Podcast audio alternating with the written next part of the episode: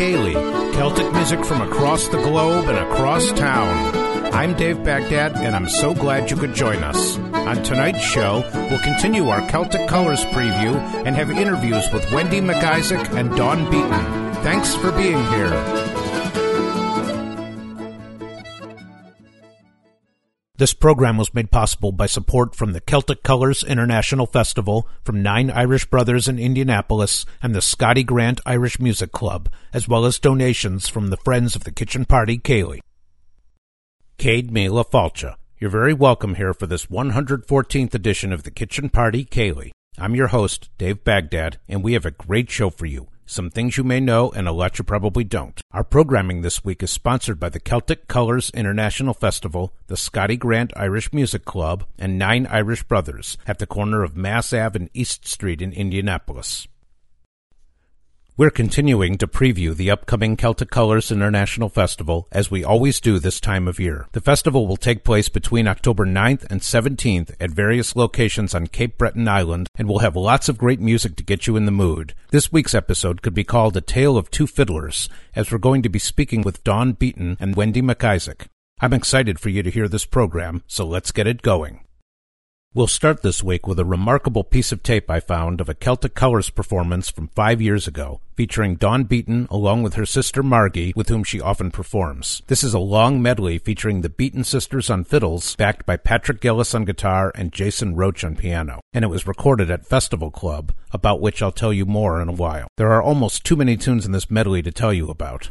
First, there are several jigs, an unnamed one, Malcolm's New Fiddle, and Buddy's Order of Canada, into a strathspey, Bog an Lochain, into three reels, Tarbolton Lodge, Hull's Reel, and Fermoy Lasses. So here we go with the Beaton sisters, Dawn and Margie, on the Kitchen Party, Céilidh.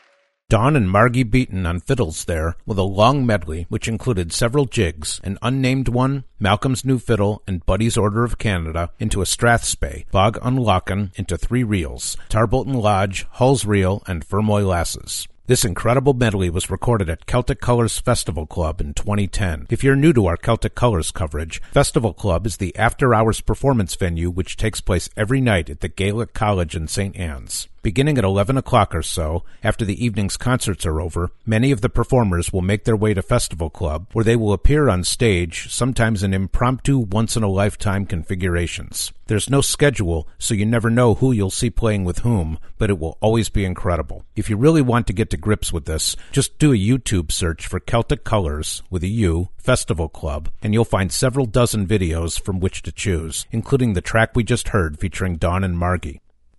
As I mentioned, Dawn is also the artistic director of the Celtic Colors Festival, and I spoke with her recently about some new and special things happening at this year's event. Let's give that a listen right now on the Kitchen Party, Céilidh. Well, we're starting to get closer to Celtic Colors, and I'm sure you've got quite a bit going on in your end to get things ready. We're in detail heaven and just finalizing all the last little things that make a festival go round, but we're getting very, very close now, which is great. It's exciting. One of the things that I always find the most exciting is the prospect of seeing new groups that I've not had the chance to experience before. Who are some of the new acts this year that you think fans will have the most reason to get excited for? Well, I think and hope that we accommodate a lot of different tastes and hit a number of genres still within our Celtic umbrella. So I'm really pleased that given our partnership with Cape Breton University to put on the North Atlantic Fiddle Convention, or NAFCO, that we can explore some of the kind of exotic to us places that we haven't maybe featured in the past, one of which would be Isle of Man. We have a great group coming from there called MECLIR, so MECLIR. And I got to meet these boys when my sister and I were performing down in Australia at a festival that they were at as well. Wonderful, wonderful musicians, great guys, and they're going to put on a great show when they come. So they're a first-time band to the festival. We haven't had Calvin Ballrat before. Calvin is an Métis-style fiddler from Western Canada, and he's won many Grandmaster Championships. Has certainly worked with a number of Cape Breton artists in his lifetime, so we're excited to have him and his band with us. Also new to us in terms of the collaboration would be String Sisters. String Sisters is a 10-piece band that represents, I think, 5 or 6 countries of wonderful musicians, 6 of which their lead fiddlers represent Ireland and Scotland and the States, Norway, and Sweden. So they're going to just put on a barn burner of a show. They're the opening. And then, of course, while we're on the opening, that also includes Miss Lorena McKennett, which we're super excited to have. It's the first-time visit for her to the festival. And, of course, on the other end, for the closing show, we have Ricky Skaggs, which we're super excited about. He's been kind of hinting at his desire to be up here in Cape Breton and see what it's all about, and we were very excited to make that happen this year. And, of course, in addition to all the new acts, you have some returning favorites that I personally am very excited about, such as We Banjo 3. Yeah, we are too. They were a first-time artist visitor last year, and it just seemed only customary to have them back. If people were here at the festival last year, they might have caught them either at concert or at Festival Club. And hopefully you saw them at Festival Club. I think it was Wednesday or Thursday of the week, and I've never seen the club so electric in my life. They just had complete command of that audience and put on a fabulous show, so great to have them back. We're having Fred Morrison and Patty Keenan back. They wonderful pipers representing Scotland and Ireland, respectively. And they're reuniting and coming back to the festival. It's been a little while since we've had them. Gosh, and of course, Ashley Mackay will be here. It's not right to not have Ashley in the festival. We have wonderful local musicians that will be returning, so it's going to be a great year. One of my own personal not-miss events is, of course, the Guitar Summit. Right, so this one comes very close to the original summit that would have been pre-festival in 1995, which featured JP, Dave, and Scott as well. We also are very fortunate to have Stuart Cameron, so people aren't quite familiar. That would be John Allen Cameron's son, Stuart, and he's just a joy to work with and a great guitarist, so he'll be a part of that show too. So it promises to be a great night and a good mixture of generations there and genres as well. So for those of our listeners who are sort of new to the program and to Celtic Colors, one of the things that usually works out the most interesting is the Artist in Residence program. Tell us a little bit about that and who specifically will be doing that this year. So this is something that Joella Falls and Max McDonald would have started way back in 2001, and it works with one local artist and one visiting artist to come together and help plan some of the festival. So we work with, if we do a specific year that's reminiscent of a theme or a particular country of note, we ensure that someone from that background is representative in the artist in residence choice. And they help to either give us a sense of who should be considered for the festival when it comes to a certain genre. They help with programming that way, or they may look after a complete show that is something they've wanted to do for their entire life, and this is a way to bring these artists that are coming all this distance to come together, meet, and plan some wonderful music. This year, we're proud to announce that Liz Doherty from Ireland and Lucy McNeil of the band McNeil fame here from Cape Breton are our two artists in residence, and they are great friends. They've stood in each other's weddings, and they've certainly hosted or co-hosted lots of house parties in their day, especially at the McNeil household. So Liz is coming over, and they're just going to have a great time. I think there's a lot of reasons to celebrate. So I don't know how much you actually get to attend shows, being as busy as you are during the festival, but is there one in particular that you're looking forward to seeing? Oh boy, that's a tough one. I think I'm wanting to be at all of them, and that's always the heartache of that I'm sure some of our festival goers experience as well, is making that decision as to what to go to each night. For myself personally, I will be involved with 5 shows, Monday, Tuesday, Wednesday, Thursday, Friday. I happen to be in a group that is also new to the festival this year, recently formed, called Ilintha, which is a Gaelic word that is kind of looks at being tuneful and rhythmical. Kind of what it means, and it's an 8-piece dance group that will perform a square set or an aspect of the square set in the show in the community that it's representing. So there's a number of regional square sets all across the island of Cape Breton, and they're slowly kind of being amalgamated and lost, and they're beautiful square sets to perform. So we'll do one a night for 5 nights and do some other dance numbers as well. So I'll be certainly taking those in, of course. And yeah, I think it's a perfect marriage given the focus on fiddle this year with the NAFCO convention. That dance also be featured prominently. Well, I can certainly relate to the problem of trying to be at all shows at once. There's at least one night where it's just tearing my hair out to try and make a decision.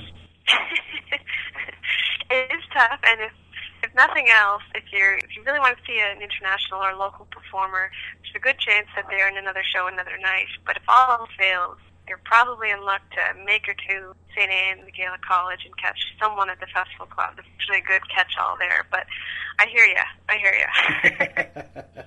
I would be remiss in failing to mention that even with your busy schedule last year, you were kind enough to join us and talk a little bit about your own personal musical life and your duo with your sister. How have things been going for you musically on your own behalf? It's been great. We're still full steam ahead, and we've actually had, I think, a busier summer this year than the last little while, which is great. Actually, myself personally, I was over to Germany teaching fiddle over there for a week at the end of July. Yeah, it's been great, actually. It's been nice to do some performing. We've got a gig this Saturday and then next Wednesday, and then the festival. So it's a wonderful challenge to balance both daytime work and evening work, musical and admin. So I think Margie and I are in that boat, and I think we're handling it okay. So Dawn, for people who are interested in making the trek and getting tickets for performances, how best can they do that? So we have a wonderful complement of staff down in our box office, and they can give a call if they're here in Cape Breton, or there's a toll-free number to call as well. And they'll help you make some suggestions on where to stay based on the shows and the daytime activities that you'd like to take in. And I will mention, too, that tickets are going super, super fast. We have a number of shows sold out, but, you know, if there's certain shows that you want to see, if any of your listeners want to view, by all means call and see and get the status of the show you want to see, just in case. We do have some sold-out shows, but there's lots of great options still. So they can call 1-888-355-7744 and talk to our great staff. And there's lots of daytime activities to take in. And like I say, the Festival Club will be rolling right along. So there's lots of options if that one show is sold out. And, of course, there's the website, which is Celtic-COLOURS.com for our American listeners. One of the features on the website is the very handy itinerary builder. We've done a overhaul of our website this year when we launched in June. There's a handy-dandy feature that you can just go through all the shows and community cultural events and click it off and email yourself the itinerary and then go ahead and book around that and call the box office for those tickets. So, yeah, it's a great tool, and I hope it helps people plan out their 9 days. Well, Dawn, we know how busy you are, and thank you so much for taking the time out of your schedule to come be here with us today. Well, it's always a joy to talk to you, and I look forward to seeing you here on good old Cape Breton. My conversation there with Dawn Beaton, Artistic Director for the Celtic Colors International Festival, about some of the great things happening at Celtic Colors this fall. Let's hear some more music now, shall we? Dawn and Margie have only released one album to date, called A Taste of Gaelic, and from that, we'll enjoy a set of jigs, including My Wife is a Wanton Wee Thing, Joe's Favorite, and Bresse Sound. So let's enjoy some jigs from Dawn and Margie Beaton on the Kitchen Party, Céilidh.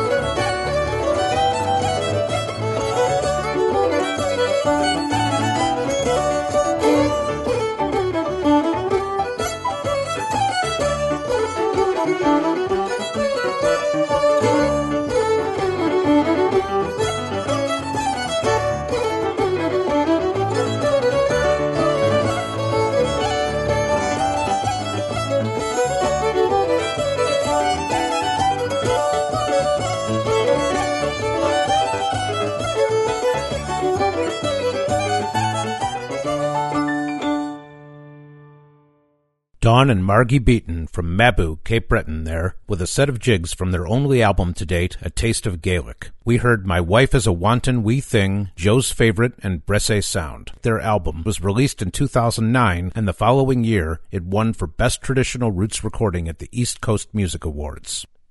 During my chat with Dawn, she mentioned that We Banjo 3 would be returning to Celtic Colors this year, so let's have a tune from them now. They've got a new live album out, and from that, let's check out a medley of Poor Old Liza Jane and Dance Boatman Dance, featuring Enda Scahill and Martin Howley on banjos, David Howley on guitar, and Fergal Scahill on fiddle, along with some guest horn players, because why not?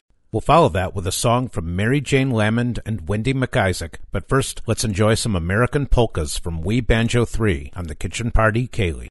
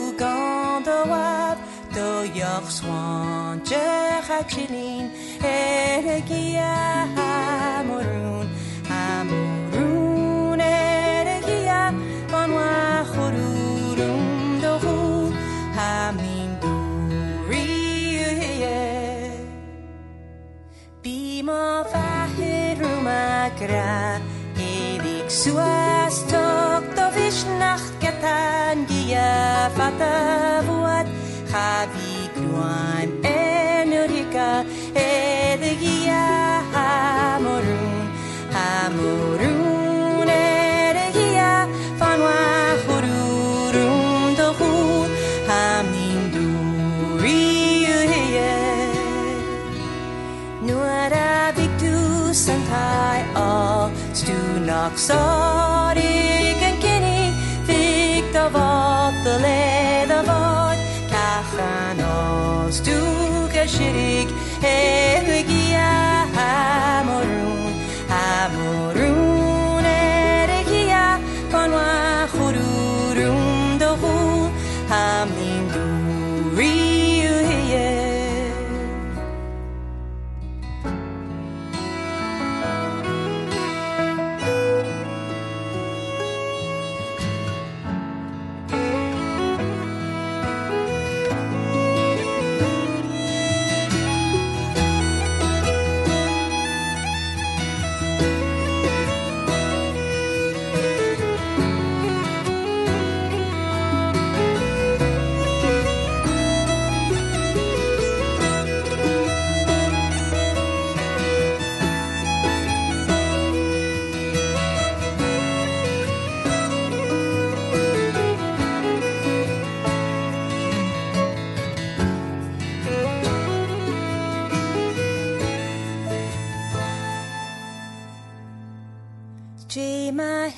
You can live to a Kamba Wani Jayak Hananina Kanandruin Panach Duaratangia Eregia Hamorun Hamorun Eregia Fanwa Hururun Dohu Hamindu Riyek.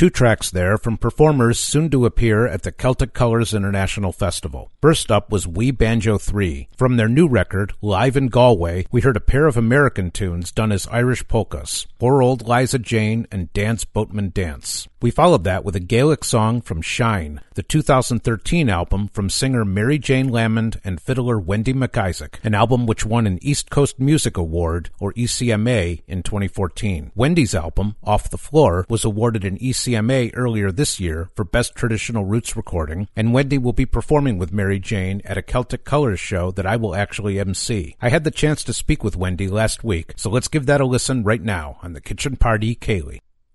First of all, congratulations on winning an ECMA for Best Traditional Recording, and congratulations in advance on your nomination for a similar award from Nova Scotia Music Week. Thank you. Quite an exciting time you've got going on. It is exciting, and last week I was also nominated for a Canadian Folk Music Award for the same album, so lots of buzz. It's really great. You haven't issued that many recordings, and then in the last couple of years you put out the album with Mary Jane Lamond, which was an award winner, and then, of course, the wonderful record that you put out last year.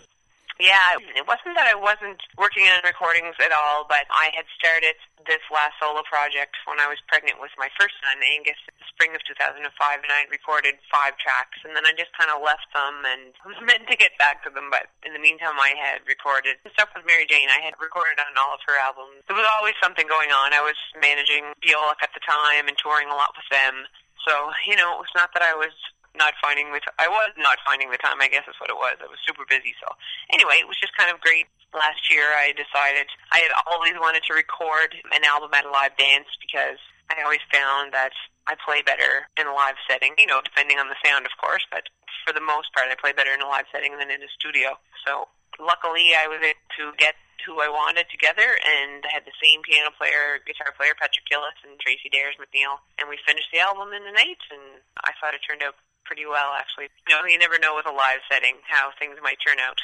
But, like, I listened to a little snippet of it that night after we finished recording, and immediately it just sounded very lively, which was what I was going for.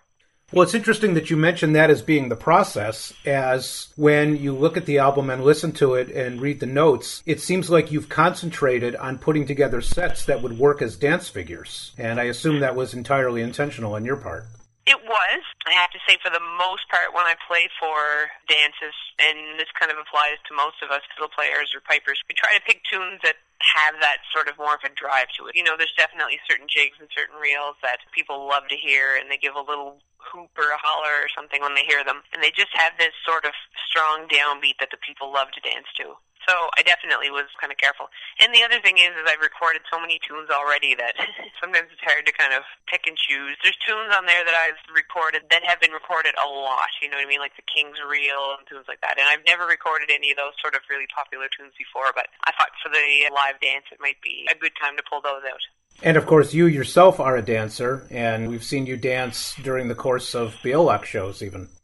Yeah. That's one of my favorite numbers to do is when I get up with Mac Morin and Maddie Rankin to do little dance numbers that we have. We do them a cappella so that everybody can hear the kind of strong rhythm of the Cape Breton style dancing. You started out as a dancer, too, didn't you? So talk a little bit about what that tradition means to you personally.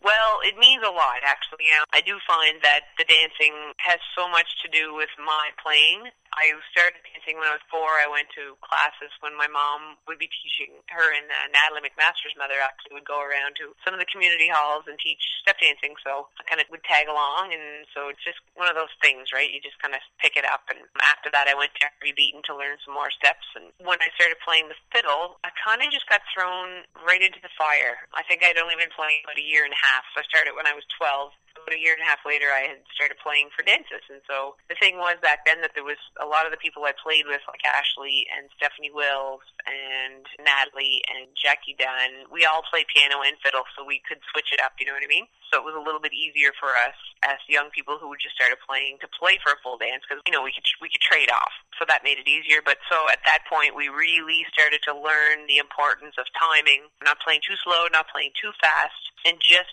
hearing the sound of the feet kind of gave you this sense of that rhythm. And being a dancer, you have that as well anyways, but just hearing it and playing for those dances really helped with distinguishing that style, you know what I mean, and really having that drive. So the dancing is super important to me, and in fact, I really think that that's something that needs to be kind of introduced again to a lot of the kids. There's a lot of kids at home in Cape Breton that are definitely into it and learning it and going to the dances, but I feel like it would be a great thing to have in schools, you know, like even once a month for them to be doing step dance classes. Even if kids don't ever use it, at least they know how to do it.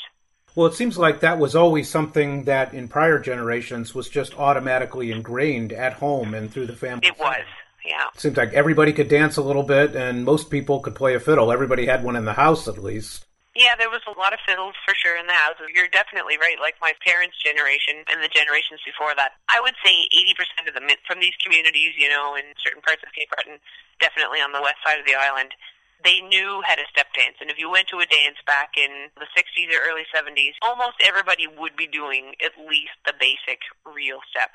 They just knew how to do it. It was just something that they knew how to do. And that's what I would love to see again, you know? Well, you mentioned, too, the group of people that you were playing with when you just started and through your high school years, people like Ashley and Natalie and Jackie Dunn. Looking at it now, that just seems like an almost impossibly incredible dream lineup of musicians. Did you have any sense at the time that what you folks were doing was on the special side? I don't think so, because there was still a tiny bit of hesitation of it being cool, you know, as a teenager, right? And we didn't really care about that because we all went to fairly small schools, and we knew almost everybody that went to the school. You went your entire life with the same people. So we didn't have too much of a worry there. But still, you know, we were just doing this thing. There was a bunch of us that started at this, around the same time. We would get together and play tunes and do concerts, and it never really felt to us like it was anything special, I guess, because such a community thing, and everybody was just there to enjoy the concert, and they made you feel like they enjoyed it, but not that you were some sort of upcoming star or anything like that. Looking back now, of course, I see how certain people like Natalie and Ashley, and even Biolik, I guess, and lots of others have certainly been able to reach audiences pretty far and wide, and even as well for teaching, because we get asked to travel all over the world to teach this style. You mentioned that the dance is not as much of an all-encompassing tradition among the younger folk today as it was certainly when you were a child, but it seems like the musicianship part of it, as far as the young people, is really quite strong. It seems like there's an extraordinary crop of young fiddlers now. There is, yeah, there definitely is. It seems like maybe it may have taken a little swoop downwards for a few years there, but I think at the moment it's sitting in a good place, and there's also a lot of young people interested in the Gaelic language, which is amazing as well. So because of that, we may have some more Gaelic singers, and we're actually this Saturday starting this mentorship program, which is going to be based on the east and the west side of the island. And we're going to have kids from the age of about 10 to 18, and we're going to be teaching them once a month, and they're going to be learning either pipes, piano, guitar, or fiddle, but also in that day they're going to learn some step dancing and some Gaelic. So it's going to be one Saturday of every month, and it's a 6-hour session. And so I'm the fiddle teacher for the West Side, and Howie McDonald is the fiddle teacher for the West Side. And so Howie and I are going to be teaching a lot of the same tunes so that when these kids get together, they can play a lot of the same tunes and sit together in a session or whatever it might be, or at a concert even, and all get up together and they'll know a lot of the same tunes. And we're trying to not only teach tunes, we're trying to really get these kids who are already players to move up another step or two, whether it be their timing or just their repertoire or just little things, you know, their bowing, just little things that we can nitpick at. So it's really kind of an exciting program. It's going to be from September until June, so I think it's going to be great for a lot of these kids. Well, you've got your solo album that came out hot on the heels of your band record with Mary Jane, and of course you have your, in my opinion, too infrequent performances with Biolik. Talk a little bit, if you would, about how you perceive the differences of being in a situation where you're calling the shots as opposed to working more collaboratively. You know, I enjoy all of it. I really do. I enjoy my work with Mary Jane because I've always been a very big fan of her singing and the songs that she picks. She really puts a lot of work into picking songs that mean a lot to her. I enjoy that. I found that with the record that her and I did together, Shane, I was able to step outside of the box a little bit with our arrangement. I guess I'd never really been hands-on that much with producing and editing an album with singing, so I very much enjoyed that. And then for the solo thing, every solo album I've done has been purely traditional. And someday I'd like to do something that's, you know, outside of the box from that, and maybe my next one will be that. But for doing something like the live recording at the dance, it was just a no-brainer. It's just, that's what I do, and that's kind of who I am, so I definitely enjoy that a lot. With Biolik, that's something that I think Biolik might have been my favorite gig, for sure. Like, we've had some very special moments on stage, and being a tune player, it is amazing to be able to sit with other melody players. In fact, in Biolik, everybody can play the tunes, so when we get together, I always found that we were able to come up with some really great arrangements, you know, and in fact, we were working together last week because we're doing some shows in Ontario at the end of the month. I don't know what's ever going to happen with Biolik, if it'll ever, you know, be a thing again or not, but we definitely would like to do some touring again at some point when the dust settles with people's lives, you know what I mean? I have young kids, and I still tour with Mary Jane, but sometimes when you're touring with certain bands, you really need to just, like, kind of get on the road and head down, so it has to be the right time. Well, speaking as somebody who is such a big fan of your playing, I have to say that I approached the album that you did with Mary Jane with a little bit of trepidation, just because I was concerned about to what extent it would be a Mary Jane album with you sort of in the background. But I was very pleasantly surprised to see how much emphasis there was on the instrumental arrangements and the fact that you actually had as much space as you did on it.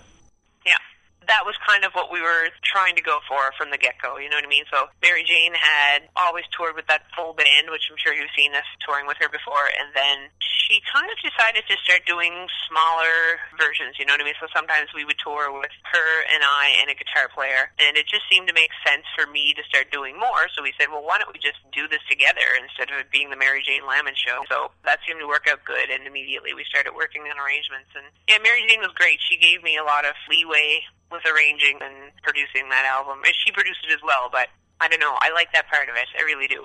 And we're coming up now to Celtic Colors, and of course you and Mary Jane will be playing. And you've had the experience, maybe unlike some of your Cape Breton contemporaries, that you've toured all over Canada, you've toured all over the States, you've been all over Europe. With that perspective, what does coming home to play Celtic Colors mean to you? Well, for one thing, it's amazing because the festival is just so good. You know, it's grown into this festival that I hear a lot of my peers from away say how much they enjoy it and how much they think it's well done. And when you hear that, these musicians tour to festivals all year long, and to hear them say we were well taken care of, it's a great thing, whether that means the technicians were good, their drivers, their accommodations, whatever it is. There's always a good vibe at Celtic Colors, that's for sure. So we're kind of proud of that, you know what I mean, to have this festival that's a world-class, top-notch Celtic festival. And then the other thing is just always great to be home and see our folks at home and perform for them, and, you know, they're in the audience enjoying it. So it's always great, and we always look forward to it very, very much. One of the things that I hear a lot when I talk to some of the younger local performers is how much they enjoy the collaborative opportunities that present themselves during Celtic Colors. How much of that is a factor for you? It definitely is. I mean, a lot of times you get to a show and you don't have a lot of time. We try to put sort of this last set together to play at the end of the night at each concert, but sometimes there isn't a lot of time for that. But sometimes the concerts are set up so that you are doing collaborations for the actual concert. So I know there's been some amazing music that has come from that, and probably my best experience from that has been with the Unusual Suspects show that we did for Celtic Colors, because that was definitely one of the top 5 shows I've ever done in my life. So once Celtic Colors is over and the dust settles, what's on your radar screen afterward? I have a few trips. I'm heading up to St. Marie with Mary Jane, and I'm heading down to Boston for a couple of trips, I think. And then I'm going to be teaching out west at this Celtic Arts Winter School, which I did just this past February, and I'm going out again. And I met this gal by the name of Katie McNally, who's a great fiddle player from Boston, and so she has actually asked me to produce her, I think it's her second album, it might be her third, which we're going to do in January, so I'm really looking forward to that. I love the whole process of producing and editing in the studio, so I guess I've been really sort of chilled about that because it's been my own recording, so being able to do it for someone else now, it's a little bit nerve-wracking, but I'm totally looking forward to the challenge. Well, Wendy, we are certainly excited about seeing you at Celtic Colors, and thanks so much for taking the time to be with us today. That's no problem. I'm happy to be here. That was my chat with Wendy McIsaac, the wonderful Cape Breton fiddler, about her career and her upcoming performances at Celtic Colors. Our programming tonight is made possible by support from Nine Irish Brothers, 575 Massachusetts Avenue at the corner of Mass Ave and East Street in Indianapolis. In addition to fine food and drink, they have live music, Irish only, every weekend, including Whiskey Bellies on Saturday, September 26th, and don't forget the next Sunday Kitchen Party, which will be October 11th from 2 to 5 p.m. Bring your Celtic instrument and join in, or just hang out and have a meal or a pint. If you'd like more information, the website is 9irishbrothers.com, and the Facebook page is NIB Indie. And obviously, we've been celebrating the upcoming arrival of Celtic Colors, which we'll be talking about still for another couple of weeks. If you'd like more information about this amazing festival, the website is celtic-colors.com. During my chat with Wendy McIsaac, we talked about her most recent album, Off the Floor, which was recorded live, and let's hear a track from that record. We'll have a set in the key of B minor, beginning with a march, John McCall's Farewell to the Scottish Horse, and then 3 reels, The Musical Priest, Father John Angus Rankin, and the Guns of the Magnificent Seven, kind of an Irish Cape Breton set. She's backed here by Tracy Dares McNeil on piano and Patrick Gillis on guitar. So here we go with Wendy McIsaac on The Kitchen Party, Céilidh.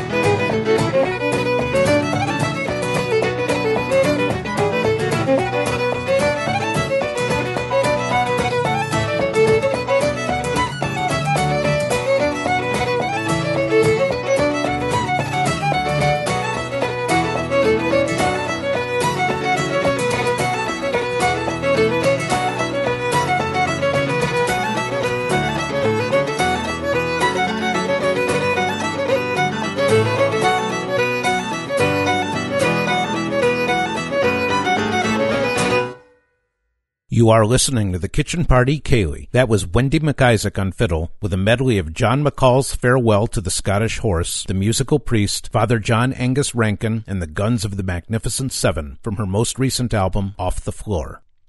We're getting near the end of our show for today. I hope you've enjoyed our time together, and I look forward to having you join us again next week. I want to thank our sponsors, the Celtic Colors International Festival, Nine Irish Brothers in Indianapolis, and the Scotty Grant Irish Music Club. Reach us by email at kitchenpartycaylidh, that's all one word, and Caylidh is C-E-I-L-I-D-H, @gmail.com, by Twitter at @KPC_radio, or through our Facebook page. You can find podcasts and playlists from all of our shows at iTunes. For our final track this week, we'll end with Beolach on a tune called Memories of Father Charlie MacDonald. Until next time, I am your host, Dave Baghdad, and I thank you for listening. We'll see you here again on Friday at 8 p.m. right after the Hog Eye Navi show. Slán Ogat.